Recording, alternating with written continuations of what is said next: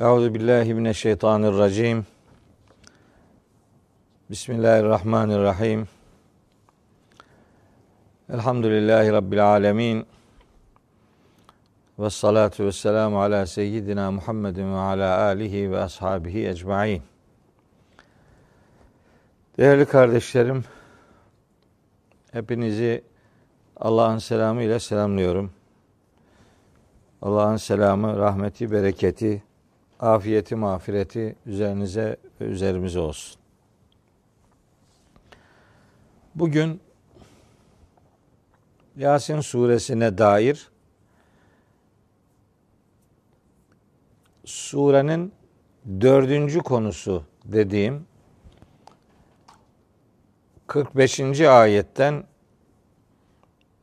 66. ayete kadar ki pasajı aktaracağım inşallah. Bu vesileyle önce bana Rabbim doğruyu söyleyebilmeyi lütfeylesin. Sonra da size doğru dinlemeyi, doğru anlamayı ve doğru yaşamayı nasip eylesin. Şimdi Yasin suresi tabi öteden beri böyle hayatla değil de daha çok ölümle ilişkilendirildiği için acaba bu surenin hayata dair söylemleri nelerdir? Bunları nasıl değerlendirebiliriz? Bu surenin mesajlarını acaba hayatımıza nasıl indirebiliriz?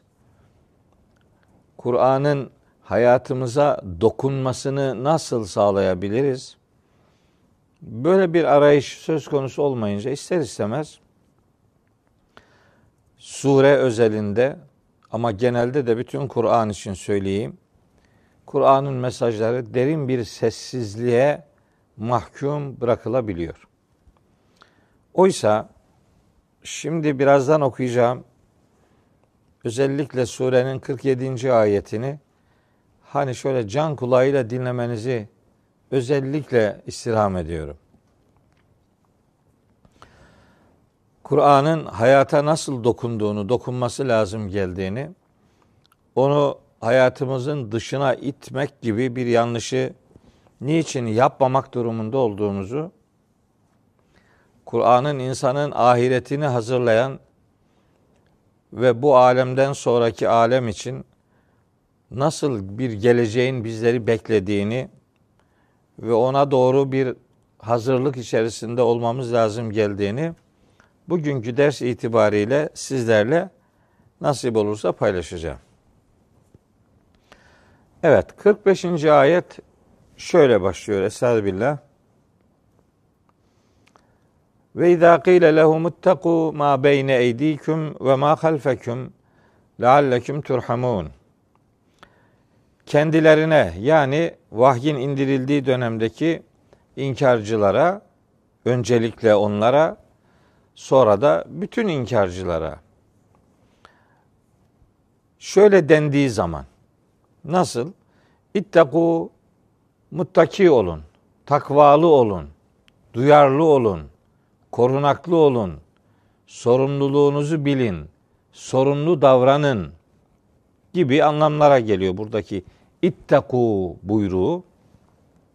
Ki tabi ben takva, muttakilikle ilgili bu derslerde defalarca açıklamalarda bulunduğum için şimdi aynı şeyleri bir daha burada tekrarlamak istemiyorum. İnkarcılara muttaki olun, duyarlı olun, dikkatli olun, dikkatli davranmış olun. Ma beyne eydiküm ve ma halfeküm. Önünüzde ve arkanızdakiler nedeniyle önünüzdeki ve arkanızdakiler nedeniyle muttaki olun ki lealleküm turhamun merhamete eriştirilesiniz dendiği zaman itibar etmemişler, yüz çevirmişler. Şimdi bu önünüzdeki ve arkanızdaki ifadesi tabi oldukça e, geniş kapsamı olan bir ifade. Mesela önünüzdeki ifadesi ahiret anlamına gelebilir. arkanızdaki ifade dünya anlamına gelebilir. Yani ahiretle ilgili ve dünya ile ilgili duyarlılığınız olsun ki merhamete ulaşabilesiniz dendiği zaman itibar etmemişler.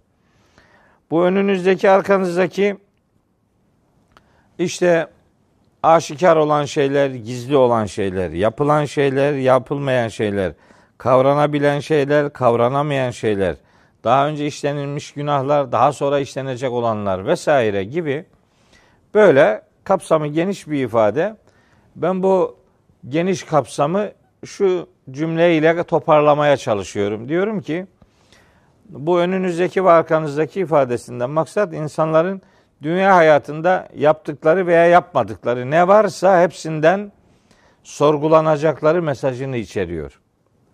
Yani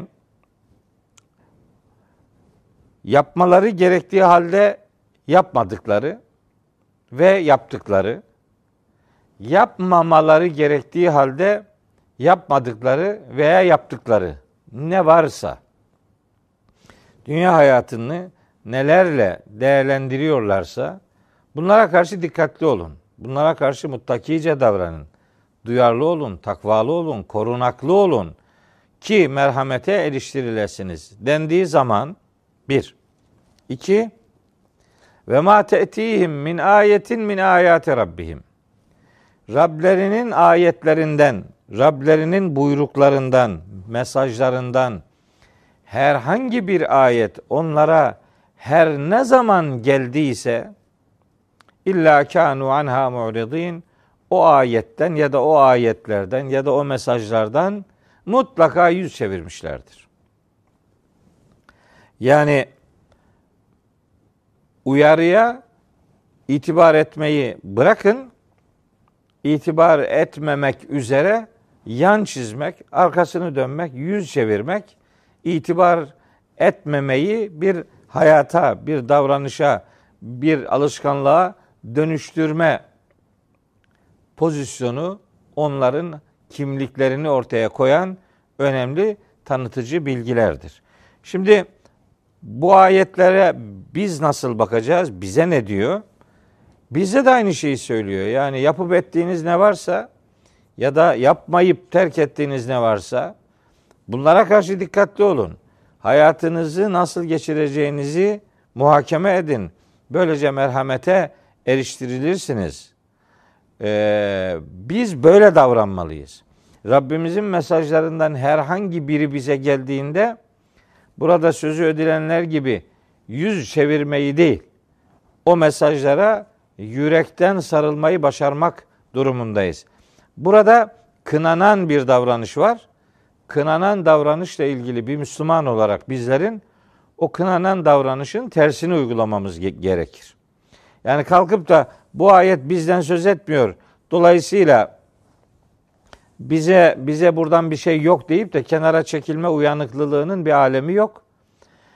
Bir davranış eğer kötü olarak tanıtılıyorsa onu yapanlar uyarıldığı gibi onu yapmayanlar da yapmamayı başarma noktasında bir devamlılık göstersinler diye onlar da uyarılmaktadırlar.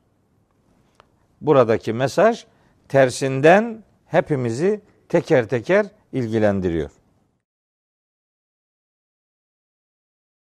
Şimdi böyle ayetleri üzerine alınmama hastalığı var da ondan çok rahatsız olduğum için yani bu ayet bize ne diyor sorusunu özellikle sorma ihtiyacı hissettim. Şimdi hiç üzerimize alınmadığımız bir ayet daha var. O da 47. ayet. 47. ayet Allahu Teala şöyle buyuruyor. Mekkeli müşriklerin duyarsızlığını anlatıyor. Ve onlar üzerinden elbette hepimize bir mesaj vermek istiyor. Bakın şimdi bu sure özelinde zaman zaman söylüyorum. Yani nasıl da tam ölülere okunmak durumunda bir sureymiş bakın şimdi. Nasıl da ölü bundan ne güzel sonuçlar çıkartır bakın şimdi. 47. ayeti okuyorum. Ee, bakın diyor ki Rabbimiz Estağfirullah. Ve izâ kîle lehum enfikû. Ve izâ kîle lehum. Aynı adamlara şöyle dendiği zaman. Nasıl dendiği zaman? Enfikû mimma razakakumullah. Allah'ın size rızık olarak verdiği şeylerden infak edin, dağıtın. Kime dendiği zaman? İnkarcılara. Bu sure Mekke'de indiği için bu diyaloğun Mekke'de yaşandığı anlaşılıyor. Bu adamlara muttaki olun dendiğinde nasıl yüz çevirmişler? Allah'ın mesajlarından herhangi biri geldiğinde nasıl itibar etmeyip arkalarını dönüp gitmişlerse aynı duyarsızlığı infak çağrısında da maalesef ortaya koymuşlar. Ve izâ lehum Onlara şöyle dendiği zaman nasıl dendiği zaman enfiku infak edin, dağıtın.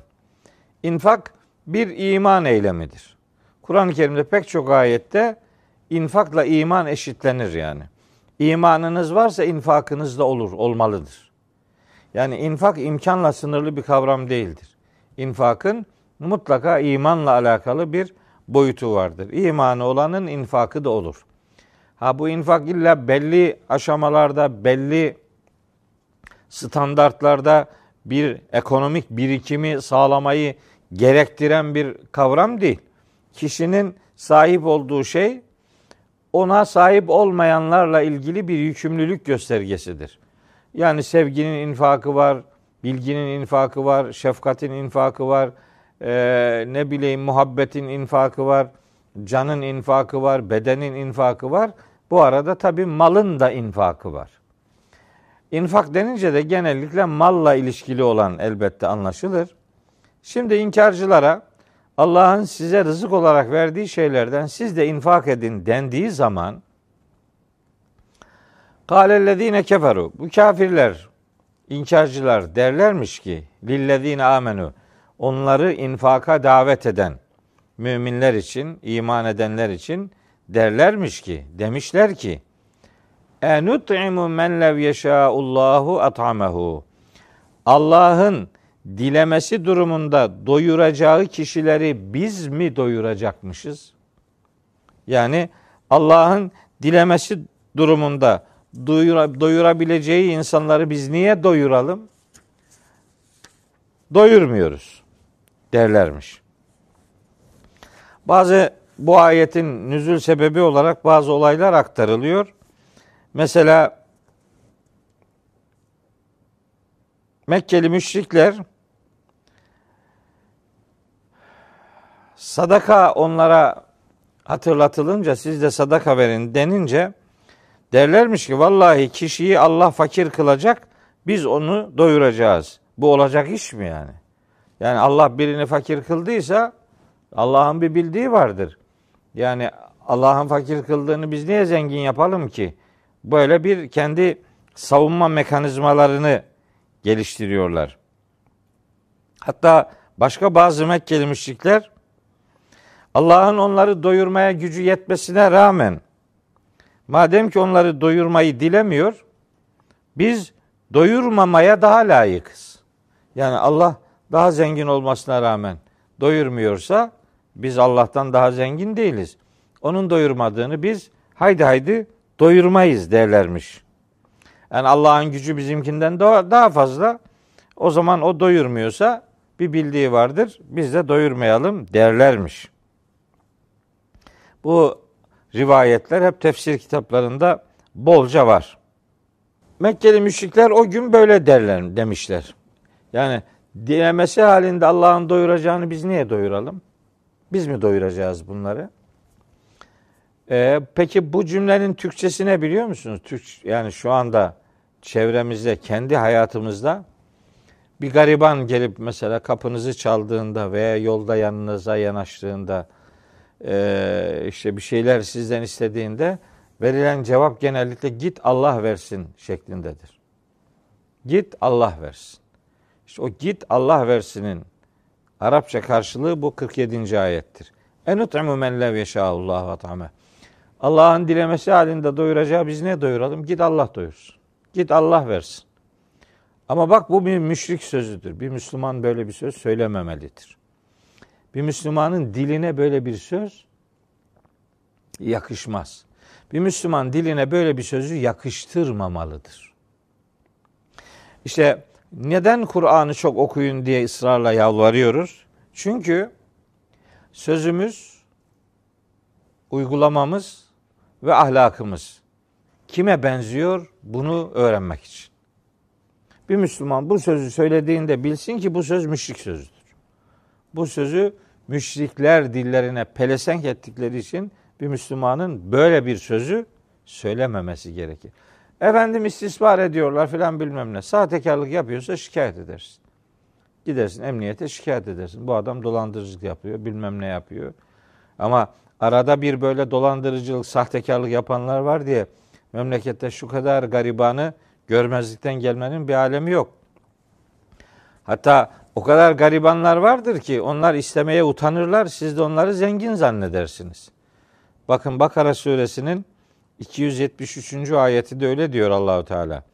Lil fukara illezine uhsiru fi sebilillah. Allah yolunda kendileri mahsur kalan fakirlere infakınız olsun. Ki bunlar la yestati'une darben fil ardı. Yeryüzünde işte alışveriş yapabilecek, yolculuk yapabilecek imkana, güçleri yetmez. Yahsebuhumul cahilu agniya minet taaffuf. O kadar iffetli davranırlar ki iffetli davranmalarından dolayı onları tanımayanlar kendilerini zengin zannederler. Fakat ta'rifuhum bisimahum. Sen onları simalarından tanırsın. La yes'elûnen nâse ilhafa. Utandıkları için insanlardan herhangi bir şey isteyemezler bu adamlar. Yani bir açıktan isteyenler var. Bunlara sail diyor Kur'an-ı Kerim. Zariyat suresinde, Me'ariç suresinde geçiyor.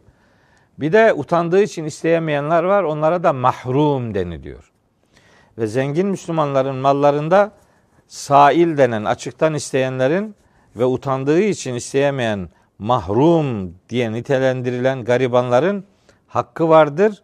Zariyat suresi 19. ayet ile Me'ariç suresinin Me'ariç suresinin 24 e, ve 25. ayetlerinde saile ve mahruma dair bir Müslüman zenginin malında onların hakkının bulunduğunu söylüyor Allahu Teala. Dolayısıyla infak bir Müslümanın adeta kimliğidir. Ben vermiyorum demek müstaniliktir. Müstanilik. Müstani aslında gerçek manada yeterli, kendine yeterli olmamasına rağmen kendini yeterli zannedip aldanan kişi demektir. Zengin olmamasına rağmen yani bu zengin ihtiyaçsız olmamasına rağmen ihtiyaçsızlık edebiyatı yapıp öyle davrananlara denir. Bu kavram Alak suresinin e, 7. ayetinde geçiyor. 6 ve 7. ayette diyor ki Allahu Teala Kella dikkat edin.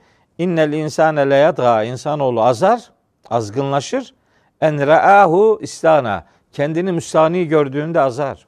Kendini müstani görmek demek ben bana yeterim ben ben kimseyle ilgili bir yükümlülük sahibi değilim. Başkası beni ilgilendirmiyor demek yani. Ben benden sorumluyum. Başkasıyla ilgili herhangi bir sorumluluğu yok. Sorumluluğum yok demek müstahaniliktir ve bu bir azgınlık ifadesidir. İşte Alak suresinin 6 ve 7. ayetleri bunu söylüyor. Hatta benzer bir ifade Leyl suresinin 8. ayetinde de cehenneme gideceği kolaylaştırılan bir insan tipi var. Onun üç özelliği sayılır. Cimrilik yapmak, kendini yeterli görüp başkalarına karşı yükümlülüğüm yok deyip bir de en güzel hakikati yalanlayanlar işte onlar için zor olan cehennem yolu kolaylaştırılır diyor. O da Leyl suresi 8, 9 ve 10. ayetlerde geçiyor. İşte bu Yasin suresi 47. ayet aslında bir insanın müstahni olmamasını, garibanların onun malında hakkının bulunduğunu ve onlara infak, onlara karşı infak görevinin mutlaka yerine getirilmesi gerektiğini ortaya koyan bir mesajdır. Mekkeli müşrikler bunu tersinden alıp Allah'ın dilediği halde doyurabileceği adamı biz neye doyuralım diyeni Kur'an-ı Kerim bu ifadeyle reddetmektedir.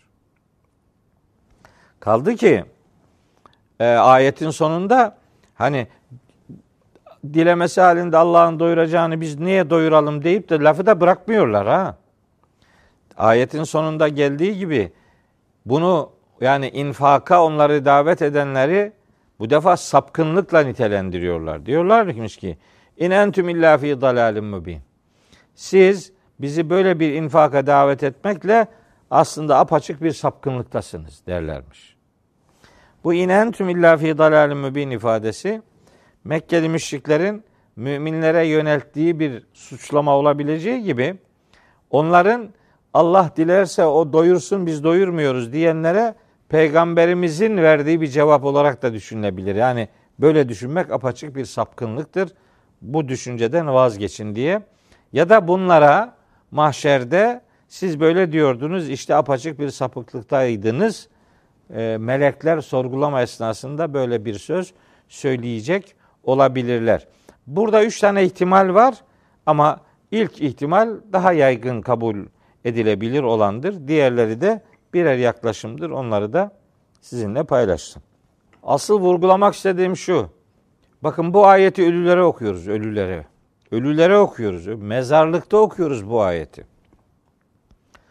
Ve izâ kîle lehum enfiku Neyi infak edecek adam gitti ya. Yani ne olursunuz bunu mezarlıkta, mezarlıkta ne okursanız okuyun. Mezarlıkta bir şey okumayın demiyorum da. Bu Kur'an'ı hayatınıza okuyun, hayatınıza. Hayatınıza okunsun, hayatınıza dokunsun diye indirildi bu kitap. Bu kitabı taksit taksit hayatımızdan çıkardığımızın farkında değiliz. Bazıları anlamayarak hayattan çıkarıyor. Bazıları anladığını uygulamayarak hayattan çıkarıyor. Bazıları da yanlış anlayarak hayattan çıkarıyor.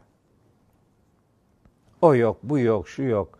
Namaz yok, oruç yok, hac yok, zekat yok filan. Garip garip şeyler türüyor. Hangi birini düzelteceksiniz onu da bilmiyoruz yani. Bildiğimiz hakikati söyleyeriz. Düzelen düzelir, düzelmeyen de hesabını kendisi Allah'a verir. Ve bu an insan tipi yani bu inkarcı tip kendisini infaka davet edenlere olumsuz tepkiyle karşılık verenler bununla da kalmıyorlar. 48. ayette Rabbimiz buyuruyor ki ve yekulune diyorlar ki bu tipler meta hadel ba'du in kuntum sadikin. Eğer doğru söylüyorsanız o vaat ne zamanmış derlermiş. O vaat dediği azap vaadi. Yani son saat, kıyamet, ahiret, mahşer yani. Onunla alay ederlermiş. Bu alay ifadeleri Kur'an'da aynı cümle şeklinde tam altı defa geçiyor. Yunus suresi 48, Enbiya suresi 38, Nemil suresi 71, Sebe suresi 29, Yasin suresi 48 ve Mülk suresi 25. ayette bu böyle geçiyor. Son saatle, kıyamet, ahiret, mahşerle alay eden adamların başka surelerde de dile getirdikleri hezeyanlar var. Mesela Zariyat 12'de var, Kıyamet 6'da var vesaire. Başka hezeyanları da var. Ee, bu tabi ve yekulune bu ma, yani masum bir soru değil bu. Yani o vaat, o azap vaadi ne zamandır diye gerçekten zamanını merak ederek sorulmuş bir soru değil. Buradaki ve yekulune aslında alay ediyorlar demektir. Hatta meydan okuyorlar. Ne zaman yani? inanmıyor böyle şeylerin geleceğine. E, hakikate karşı olumsuz bir tavır ortaya koyanlara bunun sonu azaptır, cehennemdir. Bak ahiret var, son saat var, hesap var, kitap var filan denince onlar buna itibar etmiyorlar. Alaycılıklarını işte bence zirveye ulaştırıyorlar. Allahu Teala onları onların sözünü benzer yanlışı yapmama noktasında bizlere de hatırlatarak doğru bir duruş, doğru bir istikamet, hayırlı bir yol takibi bizden istediğini bu ifadelerle gösteriyor. Peki onlar alay ederek soruyorlar o vaat ne zamanmış diye. Alay ederek soruyorlar ama onların alay ederek sordukları soruya Yüce Allah 49 ve 50. ayetlerde çok ciddi bir şekilde cevap veriyor. Buyuruyor ki 49. ayette Ma yanzurune illa sayhaten vahideten. Bu alay edenler ve bu soruyu soranlar var ya bunlar tek bir gürültüden başka bir şey beklemiyorlar. Bir gürültü onların işini bitirir. O sayhay vahide ifadesi surenin 29. ayetinde de geçmişti. Hatırlayacaksınız. iki ders önce anlatmıştık.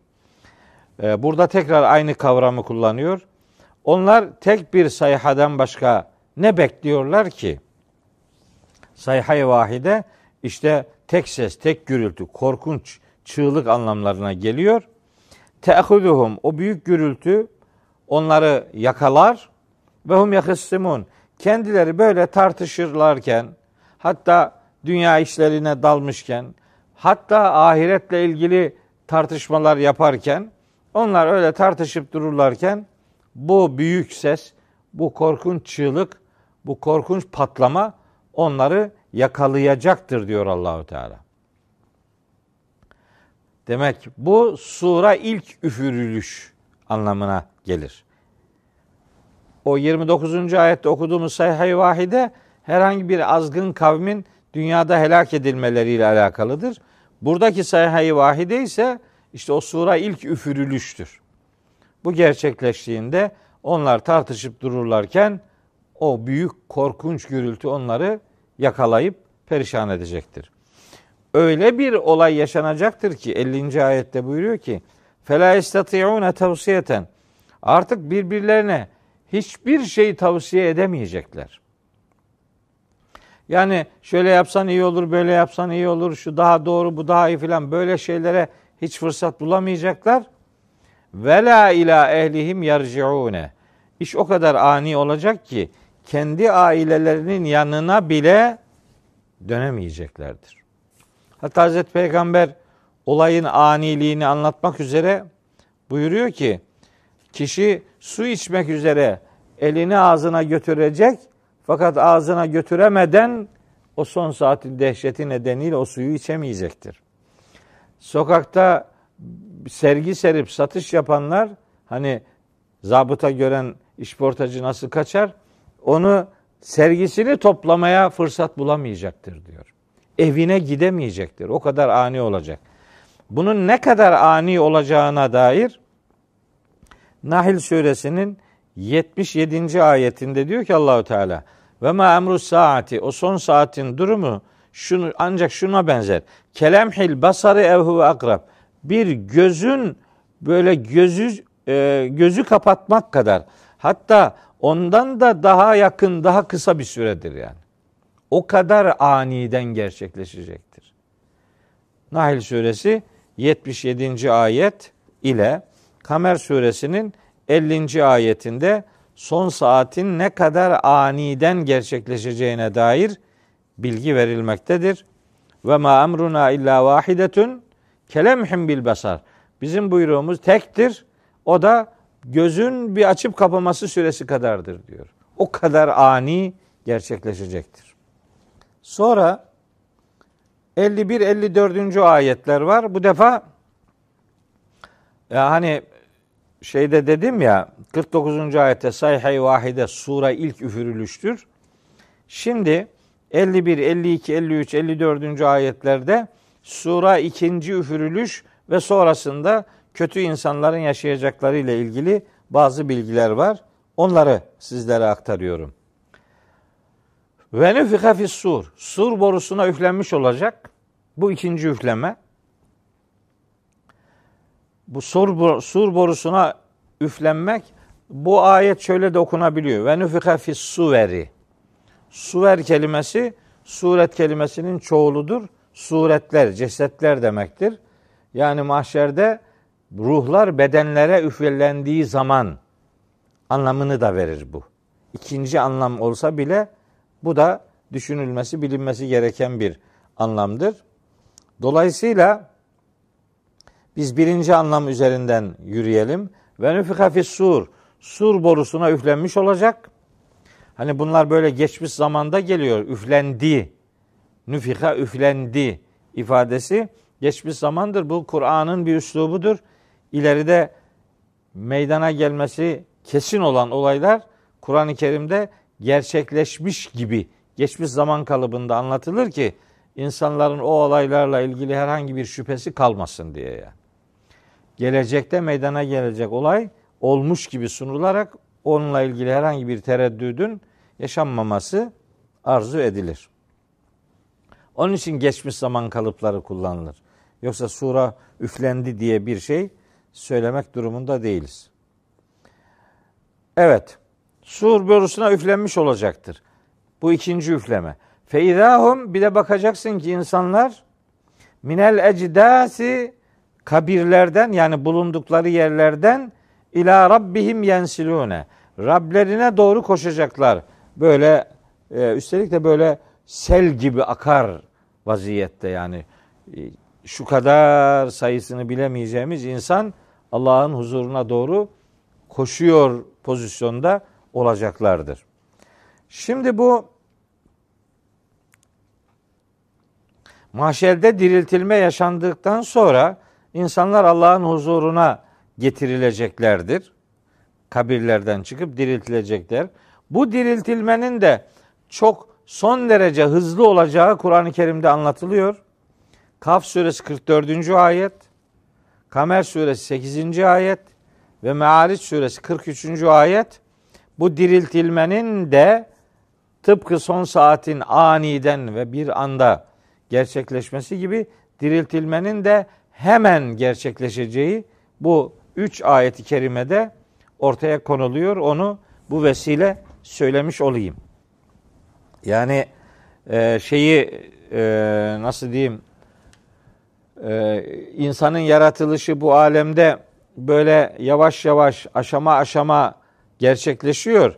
E, son saatten sonra kıyamet ahiret sürecinde de diriltilme yavaş yavaş olacak filan zannedilmesin. Oradaki diriltilmenin son derece süratli bir şekilde gerçekleşeceği Kaf suresinde yerin hızlıca insanların diriltilmesi için yerin hızlıca yarılacağı ifade ediliyor. E, Kamer 8'de ve e, Meariç 43'te de insanların süratli bir şekilde kabirlerinden çıkıp işte bu ayetin de işaretiyle Allah'ın huzuruna süratlice gidecekleri ifade ediliyor. İşte bu diriltilme yaşandıktan sonra 52. ayette Allahu Teala buyuruyor ki şunu haber veriyor. Kalu işte o son saati, kıyameti, ahireti inkar eden inkarcı tip o alemde diriltilince kalu ahiret için diriltilince yani kalu şöyle diyecek demiş olacak yani. Nasıl diyecek? Ya veylena. Ah eyvah yazık bize. Ya ah eyvah demektir burada. Veylena yazık bize. Men ba'asena min merkadina. Bizi bu uyuduğumuz yani bulunduğumuz mezarlarımızdan kim uyandırdı diyecekler. Yani uyanma biçimi korkunç o sesle, korkunç bir sesle, irkilmeyle gerçekleşeceği için o kötü insanlar nasıl bir akıbetle karşılaşacaklarını bildikleri için büyük bir feryat içerisinde diriltileceklerdir. Ya veylena, ya veylena, ah eyvah yazık bize. İnsan öldükten sonra işte ölümüyle ahiret arasında geçen sürede yani tıpkı uykuda gibidir ama öyle mışıl mışıl uyumak değil yani.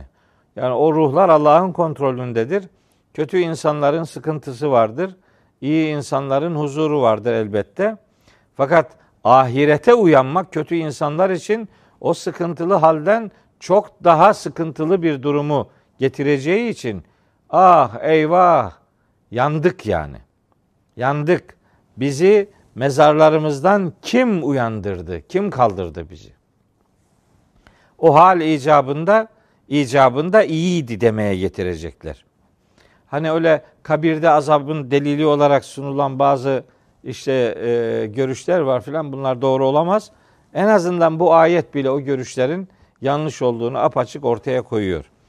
Hani değil mi kabirde o cehennem çukurlarından birinde yanıyor olsa adam diriltilince iyi ki de dirildik der yani.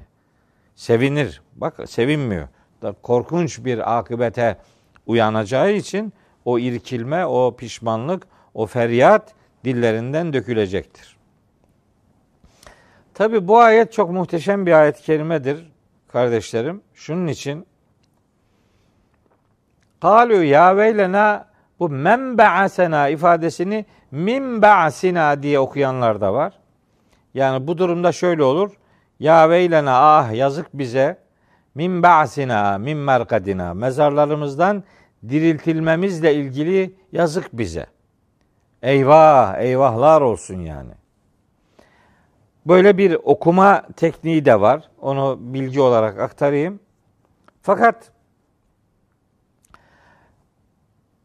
hani Kur'an tilavetini iyi yapan, e, Kur'an öğretimiyle meşgul olan, hatta muhataplarına işte tecvid dersleri veren e, hoca kardeşlerimiz, görevli kardeşlerimiz bilirler ki bu ayette bir sekte diye bir şey var. Yani sekte kesinti yapmak demektir. Nerede var? Men ba'asena min merkadina hada. Yani orada merkadina der durursun fakat nefes almazsın. Hada ile devam edersin. Sekte böyle yapılır. Yani durursunuz, nefes almazsınız ve sonra devam edersiniz. Kesinti verdikten sonra. Ee, peki bu laf olsun diye mi yapılıyor? Hayır. Çünkü buradaki hada e, kelimesi bu ismi işarettir bu. Bu merkadina kelimesiyle ilgili olabilir. Yani bizi şu mezarlarımızdan kim uyandırdı? Şu mezarlarımızdan. Arapçada ismi işaret dediğimiz kelimeler tek kelimeyi nitelendiriyorsa başta gelirler. İki kelimeyi nitelendiriyorsa sonda gelirler. Arapçada kuraldır bu. Yani mesela işte hadel kalemu ebyadu bu kalem beyazdır dersiniz ama şu benim kalemim beyazdır diyeceğiniz zaman kalemi hada demek zorundasınız. O zaman ismi işaret sorda, sonradan gelir. Bir gramer bilgisi veriyorum. Arapça bilmeyenler için tabi bu bilgi zaittir. Bilenlere söylüyorum. Bu hada hem böyle merkadina kelimesiyle ilgili olabilir. Yani kendinden önceki tamlama ile ilgili olabilir. Hem de ma va'ader rahmanu ve sadakal murselun cümlesiyle ilgili olabilir. Öyle olduğu zaman hada müpteda olur. Yani işte bu işte bu durum ma va'ader rahmanu Rahman'ın vaat ettiği olay buymuş. Ve sadakal murselun ve demek gibi elçiler doğruyu söylemişler. Bu itirafı dile getireceklerdir.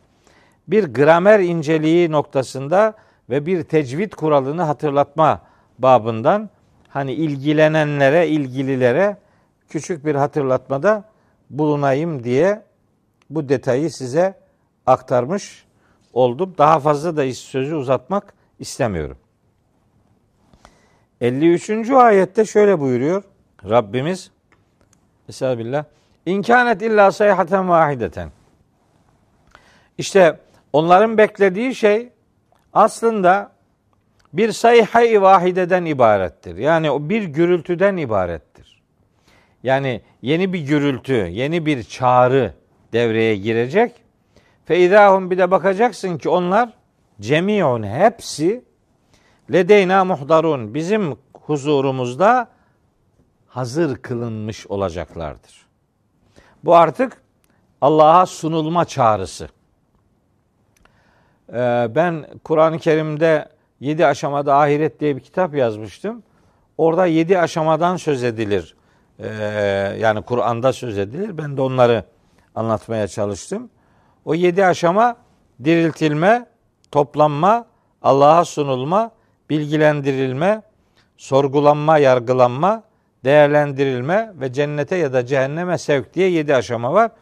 İşte bu Allah'ın huzurunda toplanma, işte bu toplanma dediğimiz ikinci aşamadır. İnsanlar diriltilecek, Allah'a doğru zaten koşacaklar. Bir çağrı ile hepsi Allah'ın huzurunda hazır kılınmış olacaktır. Evet.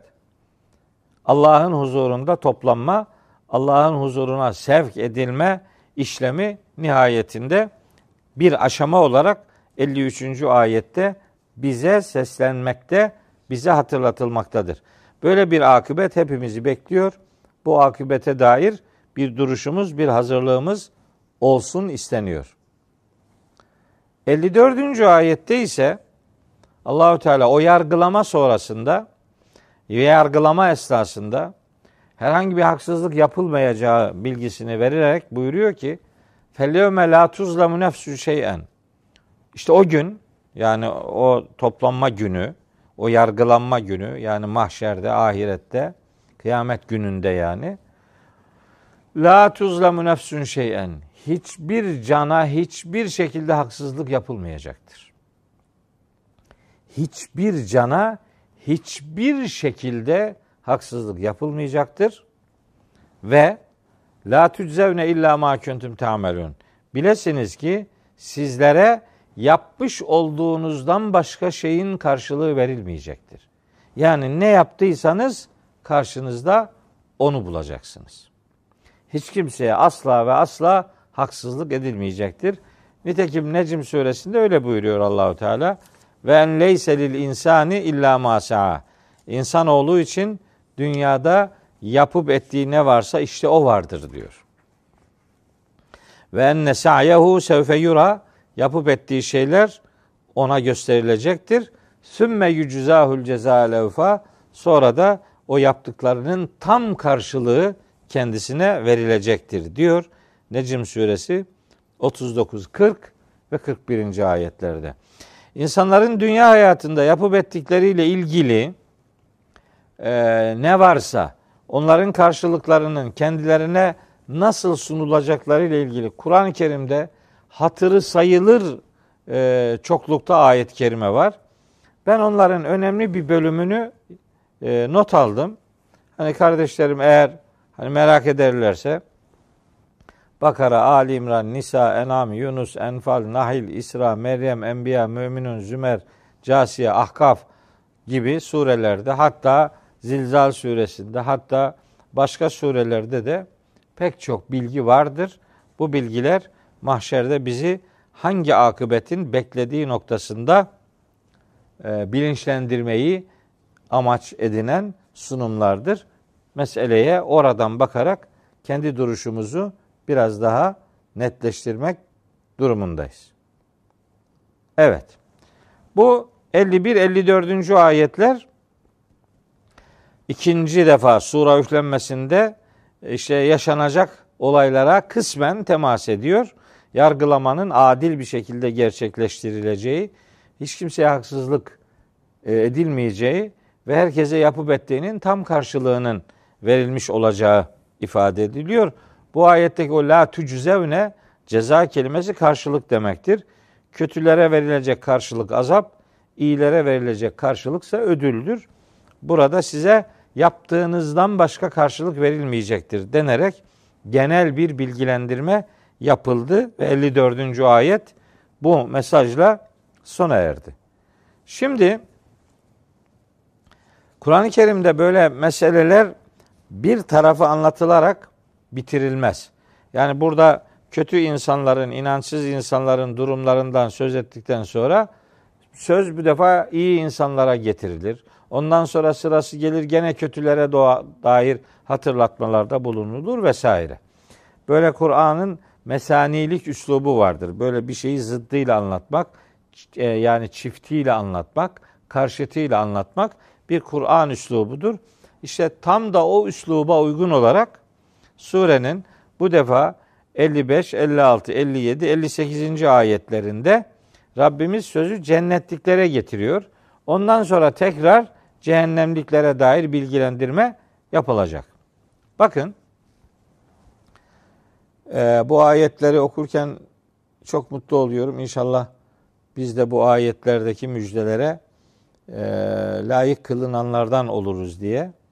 Bakın 55. ayette buyuruyor ki Rabbimiz Estağfirullah.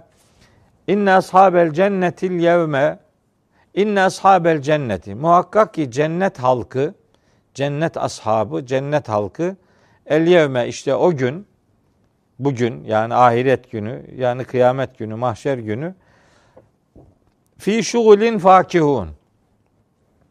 Onlar mutlu olacakları e, eğlence içerisinde bulunacakları bir takım meşguliyetlerde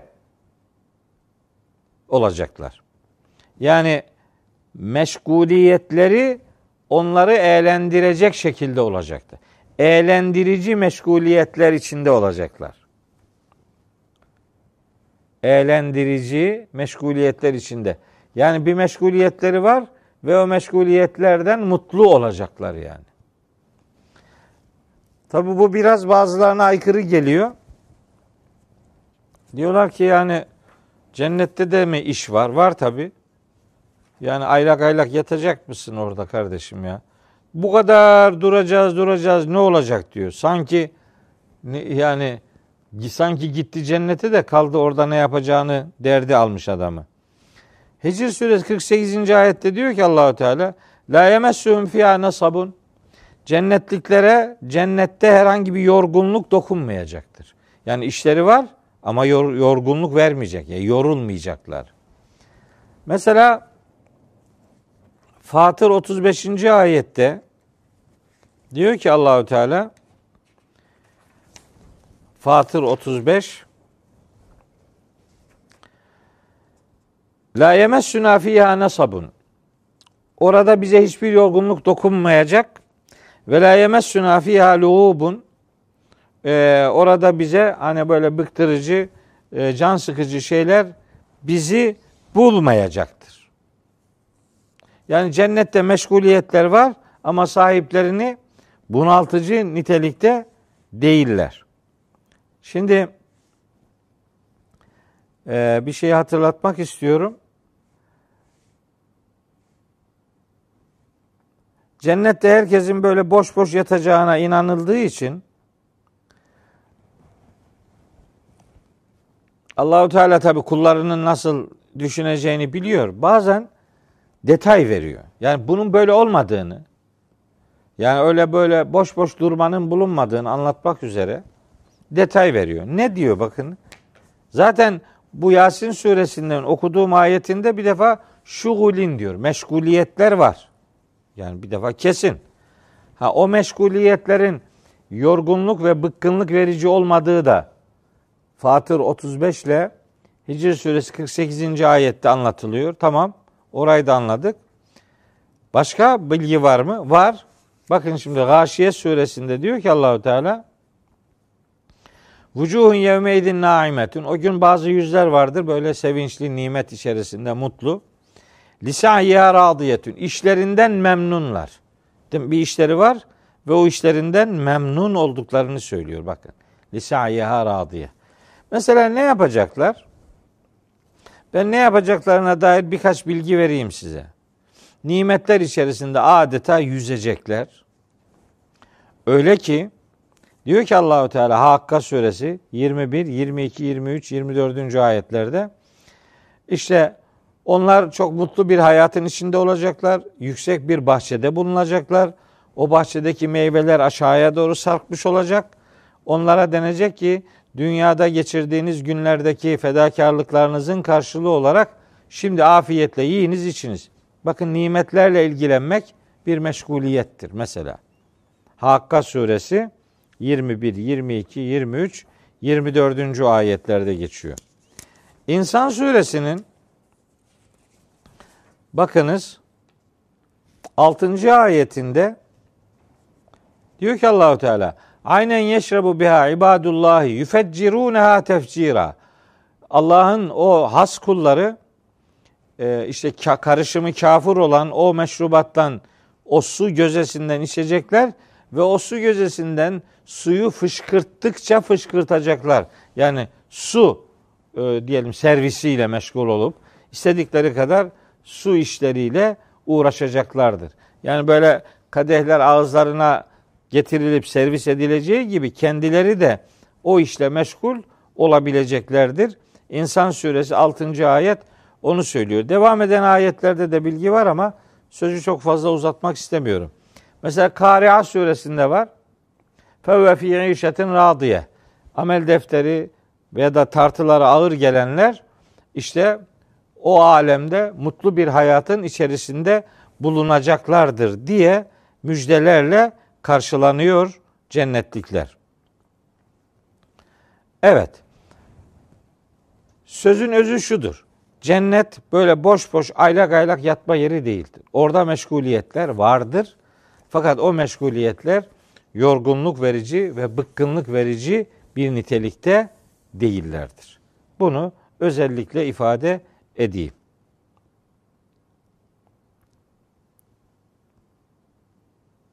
Evet.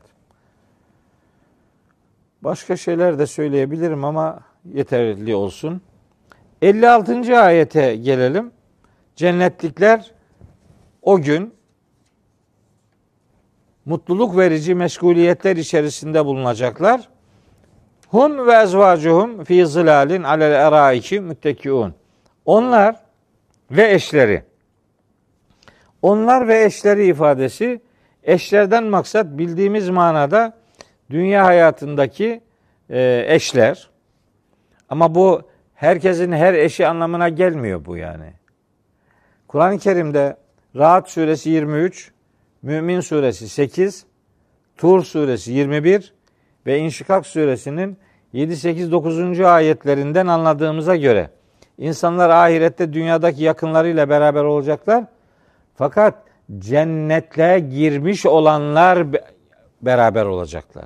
Yani salih amel sahipleri yani haklarında cennetlik hükmü verilmiş olanlar o ödül yurdunu paylaşacaklardır. Peki onlar ve eşleri ifadesinde diyelim evlenmemiş adam bekar, bekar ölmüş veya boşanmış. Değil mi? Adamın aklına geliyor böyle şeyler. Onlar ne olacak? Onlarla ilgili de aslında hem Zuhruf suresi 70. ayette e, hem Vaka suresi 7. ayette hatta Tekvir suresinin e, bir ayeti kerimesinde ki numarasını söyleyeceğim şimdi. Tekvir suresinin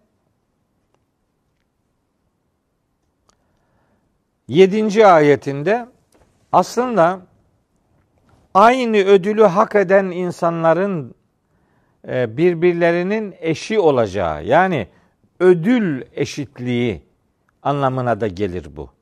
Yani hem biyolojik manada evlilik anlamında eşler kabul edilebilir ki okuduğum dört tane ayet bunun delilidir. Bu ödülde eşit olanlar. Zuhruf 70'te, Vaka 7'de ve işte Tekvir suresinin 7. ayetinde de aynı ödülü hak edenler de o ödülün eşleri olarak kabul edilir. Dolayısıyla meseleyi biyolojik eşten ibaret saymak durumunda değiliz. İşte bunlar fi zilalin gölgeliklerde bulunacaklar. Alel era iki müttekiune erikelerde yaslanmış olacaklar. Erike artık taht, köşk yani otak, otağı gibi böyle sedirler, süslü müslü sedirler onlara böyle yaslanmış olacaklar. O yaslanmanın nasıl olduğunu da Tur suresinde anlatıyor Allahu Teala. Hani sözü çok fazla uzatmama adına o ayetlere girmiyorum ama girmeden de olmuyor. Yani surenin 23, 24, 25, 26, 27, 28 zinci ayetleri bu meseleyi ele alıyor. Hatta 20. ayeti, 19. ayeti, 18. ayeti de aslında Tur suresi 17. ayetten itibaren şöyle evde böyle bir ders yapmakta yarar var. Cennetliklerin oradaki durumları ne olacak? Açın Vaka suresini, Hakka suresini, İnsan suresini filan hep cennet manzaraları oralarda anlatılıyor. Ee, tahtlarda yaslanmış olmak ve eşleriyle bir arada olmak bir cennet ödülü olarak zikrediliyor. 57. ayette buyuruyor ki Yüce Allah lehum fiyâ fakiyetun ve lehum ma yeddaun. Onlar için cennette her türden meyveler vardır ve ayrıca istedikleri ne varsa her şey vardır. Cennette her türden meyveler vardır ve iddia ettikleri, istedikleri, çağırdıkları, çağıracakları her şey onlar için söz konusu olacaktır. 57. ayet. Muhteşem bir müjde. Şimdi cennette cennetliklerin isteyebileceği her şeyin orada olacağı bilgisinin verildiği başka ayetler de var. İşte Nahl suresi 31, e, Zümer suresi 34, Fussilet suresi 32, Şura suresi 22, Zuhruf suresi 71, Duhan suresi 55, Muhammed suresi 15, Kaf suresi 35, ee, yani daha bir sürü daha surelerde her istenilenin orada isteyenlere ikram edileceğine dair Allahu Teala bilgi veriyor. Özellikle Zuhruf suresinin 71. ayetinde diyor ki ve fiyâ mâ teşşehîl enfusu ve telezzül ayun. Yani canların çektiği ne varsa ve gözlerin görmekten mutlu olacağı her şey onlara verilecektir. Büyük bir e, ödül, büyük bir müjde esasında. Rahman suresinde zaten cennetlerin o önceki iki cennet, sonraki iki cennet, yukarıdaki iki cennet, aşağıdaki iki cennet, o cennetlerdeki nimetler böyle kalem kalem sayılıyor. Onlara ulaşabilenlerden olalım diye dua ediyorum. Ee, burada bir şeye daha ufak temas etmem lazım. Cennet nimetlerinin hani böyle sınırsızlığı ve tarif edilemezliği noktasında Hazreti Peygamber'den nakledilen bir rivayet var. O cennet nimetleriyle ilgili diyor ki orada öyle nimetler olacak ki ma la aynun ra'et ve la uzunun semiat ve la hatara ala kalbi beşer. Hiçbir gözün görmedi, hiçbir kulağın duymadı, hiçbir gönle e, hatıra gelmeyen türden nimetler cennetliklere verilecektir. Aslında bunlar birer sürpriz olarak da sunulmuş olacaktır kısmen. O sürprizlerin bulunacağı da Secde suresinin 17. ayetinde dile getiriliyor. Ancak burada bir şeye daha ufaktan temas etmeliyim. O da hani ayetin birinci bölümünde diyor ki Rabbimiz Lehum fiyâ fakiyetun. Onlar için orada meyveler vardır. Herhalde şöyle bir e, mesaj inceliği olsa gerek burada. Onlar için orada meyveler vardır demek dünyadaki fedakarlıklarının meyvesini mahşerde alacaklar demektir. Herhalde meyve göndermesinin böyle burada ektiklerini orada biçecekler. Buradaki fedakarlıklarının meyvelerini orada karşılarında bulacaklardır diye böyle bir mesajın bulunduğu düşüncesindeyim. İnşallah hata yapmamışımdır. Ve cennetliklerle ilgili son ifade 58. ayette geçiyor. Buyuruyor ki Rabbimiz Selamun kavlen min Rabbir Rahim. Onların istediği her şey onlar için vardır. Mesela Rablerinden rahmeti bol, Rab, Rab'den Allah'tan sözlü bir selam onlara iletilecektir. İşte bu selamı acaba Allah'ın kendi sesinden mi duyacağız yoksa melekler tarafından mı bize o selam iletilecek filan böyle derin tartışmalar yapılıyor. Hiç o tartışmalara gerek yok bence. Cennete girelim. Selam sözlü de gelse başımız gözümüz üstüne. Cennet nimetlerinin bence zirvesi budur. Dolayısıyla Allahu Teala bu zirve nimetlerle buluşabilecek bir duruşu, bir istidadı ortaya koymak durumunda olduğumuzu bizlere hatırlatıyor. Ee, burada tabii bir selam göndermesi var. Rabbimizin selamını cennette duyabilmek için bu hayatta kişilerin kendilerine ve hayatlarına selamı yaygınlaştırmaları beklenir. Burada birbirine selamı esirgeyen adam orada nerede selam duyacak yani? Ki Kur'an-ı Kerim'de selamla ilgili detay denebilecek bilgiler vardır. Onlarca ayet vardır. Ölürken selam var, dirilirken var, yargılama esnasında var, işte cennetin kapısında var, meleklerin sözleri var, cennetliklerin oradaki selamları var. Dolayısıyla Cenab-ı Hakk'ın selamının cennetliklere ulaşması var. Mesela ahiret boyutu böyle. Ölüm anında selamı duyacak olanlar var. Dünya hayatında birbirine selam verirken duyarlı davrananların övüldüğü ayetler var. En'am suresi 54 var. Nisa suresi 80 5. ayet var vesaire dolu yani. Yunus suresi 10. ayet var. Vaka suresinde var. Efendim Nebe suresinde var. Var da var yani. Hani selamın zirvesi rahmeti bol Rabbimizden gelecek olan sözlü selamdır. O selamı orada duyabilmek için herhalde burada selamı hayatımıza yaygınlaştırmak durumunda olduğumuzun farkında olmalıyız ve böyle bir hayatı yaşamalıyız diye ifade etmiş olayım. Ve dedim ya bu 55. ayeti anlatmadan önce Kur'an'da böyle mesanilik vardır. Bir tarafı anlatınca sonra öbür tarafı anlatıyor. Böyle bir şeyi zıttıyla anlatıyor. Şimdi cennetliklere vereceği ödüllerden bir demet hatırlattıktan sonra dört ayette sonra geliyor Cenab-ı Hak bu defa cehennemliklerle ilgili bilgi veriyor. Hani bunlar böyle çok yürek burkucu olduğu için bunları böyle detaylandırarak anlatmak gerçekten içimi daraltıyor. Onun için böyle hani meale yakın bir sunum yaparak cehennemliklerle ilgili tehdit ifadelerini e, sizlere hatırlatmak istiyorum. Çok fazla detayına girmek istemiyorum. 59. ayette Yüce Allah buyuruyor ki cennetliklerle ilgili bilgiyi verdikten sonra Vemtazül yevme eyyühel mücrimun Ey cürüm işleyenler, hayatını cürüm üzerinden yaşayanlar, suçlular, suç işleyenler. Hani mücrimlik yapanlar müslimlik yapmayanlardır. Mücrimlik Müslümliğin zıddıdır. Yani Müslümanlığın zıddıdır mücrimlik. Kim böyle şeyler yapıyorsa öbür alemdeki şu sesi duyacaktır. Vemtazül yevme eyyühel mücrimun. Ey suçlular şöyle siz bir kenara çekilin bakalım. Çekilin kenara.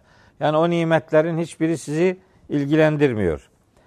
Allahu Teala onlara şöyle bir aslında fırça atacak. Diyecek ki melekler eliyle, diliyle tabi. Elem ahad ileyküm ya beni Adem'e. Ey Adem'in çocukları, ey Adem oğulları yani. Ben sizden şöyle bir söz almamış mıydım? Nasıl bir söz? En la ta'budu şeytane. Şeytana kulluk etmeyin. İnnehu leküm aduvun mübin. Çünkü o sizin için apaçık düşmandır. Ne zaman söz aldı bizden? Bir defa fıtratımızla onu yerleştirerek aldı. Yani Hucurat suresi 7. ayet bu konuda çok nettir. Allah bize imanı sevdirdiğini, onu kalbimize süslediğini, küfür, fısk ve isyan denen yoldan çıkma, inkar e, ve aşırılıkları bize çirkin gösterdiğini söylüyor. Bunlar bizim fıtratımızda var zaten. Araf suresi 157 100, 172. ayette Eles bezmi diye bilinen o ayette Allahu Teala her insanı Allah'ı tek ilah olarak kabul edebilecek şekilde yarattığını söylüyor. Rum suresi 30. ayette dinle fıtratı eşitleyerek Allah'ı tek ilah olarak kabul edebilme istidadıyla bizi yarattığını söylüyor esasında. Hatta Hazreti Peygamber küllü mevludin yuledu ala fıtratil İslam her doğan İslam fıtratı üzere doğar beyanıyla da aslında bu gerçeğe dikkat çekiyor. Ve Cenab-ı Hak hem aklımızla hem irademizle hem fıtratımızla hem vicdanımızla hem gönderdiği kitaplarla hem görevlendirdiği peygamberlerle insanlığı bu tür noktalarda bilgisizliğe terk etmemiştir. Hakikati her fırsatta hepimize ulaştırmıştır esasında. Fıtratımız ve vicdanımız bunun şahididir. Onu hatırlatarak sizin için düşman olan, apaçık düşman olan şeytana kulluk etmeyin diye sizden söz almamış mıydım? Ve en ya'buduni sözümün diğer tarafı da sadece bana kulluk edecektiniz. Hada sıratun müstakim. Dost doğru yol bu olmasına e, karşılık sadece Allah'a kulluk edin. Sizin için apaçık düşman olan şeytana sakın ha kulluk etmeyin diye sizden söz almamış mıydım ben? Ve lekad adalle minküm cibillen kesira. İşte o şeytan ki sizden pek çok nesli saptırmıştı zaten. Siz bunun saptırıcı olduğunu biliyordunuz. Hazreti Adem'le mücadelesinde saptırıcılık misyonuyla, saptırıcılık özelliğiyle o kıssanın arasında tanıtılıyordu. şeytanın saptırıcılığı ilk insan neslinden beri bilinen bir gerçek olmasına rağmen insanlar hala şeytanın peşinden gitmeyi tercih edince mahşerde bu uyarı, bu çok sert uyarı onlarla buluşacaktır. Efelem tekûnû ta'kilûn. Neden aklınızı çalıştırmadınız? Niye akıllı davranmadınız? Çünkü akıllı akıllı davranan işte şeytani vesvese ve şeytani dürtülerin kaynağını fark edip ona göre davranabilen bir değerle buluşur. Akıl bunu sağlar. Ama aklını çalıştırmayıp aklını kiraya verirse o kirada da bu tür şeyler insanları daha çok yoldan çıkarmaya doğru sürükler Allah korusun. Böyle bir akıbeti yaşayıp kenara çekilip bu azarı işitenlere denecektir ki hadihi cehennem işte cehennem bu. Elleti kuntum tuadun. Size vaat edilmiş olan cehennem işte bu. Size vaat edilmiş olan cehennem işte bu. Kur'an-ı Kerim'de tabi bu cehennem vaadi ile alakalı başka ayetler de var. Ama o detaya girmeyeyim. Sadece bir tane hatırlatayım. Ee, şeyde Mülk suresinin 25. ayetinde geçiyor. Felemma ra'evhu zülfeten o azabı, o son saati, o felaketi böyle zülüflerin de hemen gözlerinin önünde gördüklerinde siyet vucuhullezine keferu. Kafirlerin yüzleri kapkara kesilmiş olacak. Ve kıyle onlara denecek ki Hâzellezî küntüm bihi teddaun. İşte bu hani alay ederek o vaat ne zamanmış deyip duruyordunuz ya. İşte o vaat size vaat edilmiş olan işte budur. İşte o azap, işte o gün, işte o dehşet, işte o cehennem budur denecek onlara. Sonra onlara denecek ki İslevha el yevme. Bugün oraya yaslanın. Bugün oraya girin.